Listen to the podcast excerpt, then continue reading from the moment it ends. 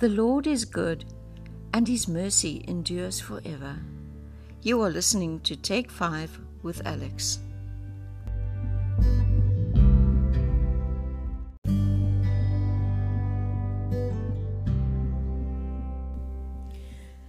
I was standing in the queue at the ATM when I noticed a small movement on the windowsill.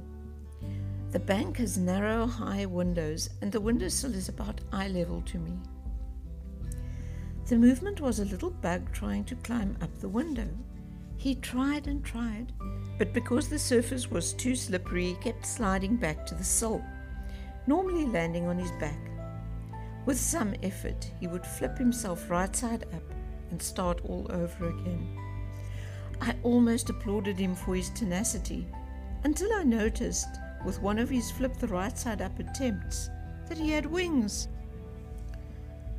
I realized that this should have been obvious to me from the start, because how else would he have gotten into that eye level windowsill? So, if little Bug had wings, why didn't he use them?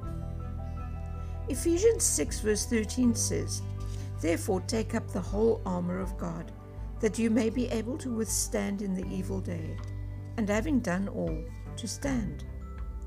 2 Corinthians 10, verse 4 says, For the weapons of our warfare are not carnal, but mighty in God for pulling down strongholds, casting down arguments, and every high thing that exalts itself against the knowledge of God, bringing every thought into captivity to the obedience of Christ, and being ready to punish all disobedience when your obedience is fulfilled. Just like little bug, we have been given wings Let's call the weapons and the armor wings. God has provided us with wings. We have a whole set of them. We have a helmet to protect our mind from the devastating and crippling thoughts that the enemy and the world keep feeding us. We just have to look at the newspaper headlines to comprehend that there is a battle going on. There are never, never positive headlines. Positivity doesn't cause sensation, and sensation sells newspapers.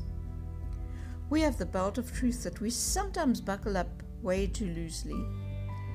Do people take what we say with a pinch of salt, or are we known for our blatant honesty and integrity? The breastplate of righteousness is firmly in place, or is it? Do we give back the extra change the cashier mistakenly handed us at the supermarket? Do we offer the traffic officer a bribe? Because that's what everyone else does, especially in this country. Is it okay to cheat on our taxes because the government mismanages the money anyway? Hmm. Well, at least our, sh- our feet are shod with the preparation of the gospel of peace. But are they? Isn't soul winning just for Bible school students? Witnessing to strangers is a little out of our comfort zone, but we can do it at a push. Witnessing to our non believing colleagues and friends is a different story altogether. It just won't do. We have to work with these people and see them almost every day. We definitely don't want them offended. Now, the shield of faith sounds very comforting until we literally get hit by one of those flaming darts. Offense rises and our wounded souls shout rebellion. We take what hurt and make it our own. How can anyone be that awful and hurtful? It's just not right. We will never speak to the offender again, and we will make sure as many people as possible know about the offense. Now, the sword of the Spirit is a weapon we can use. We know the verses that can cut down people who are doing the offending things. Like 2 Thessalonians 3, verse 11 and 12.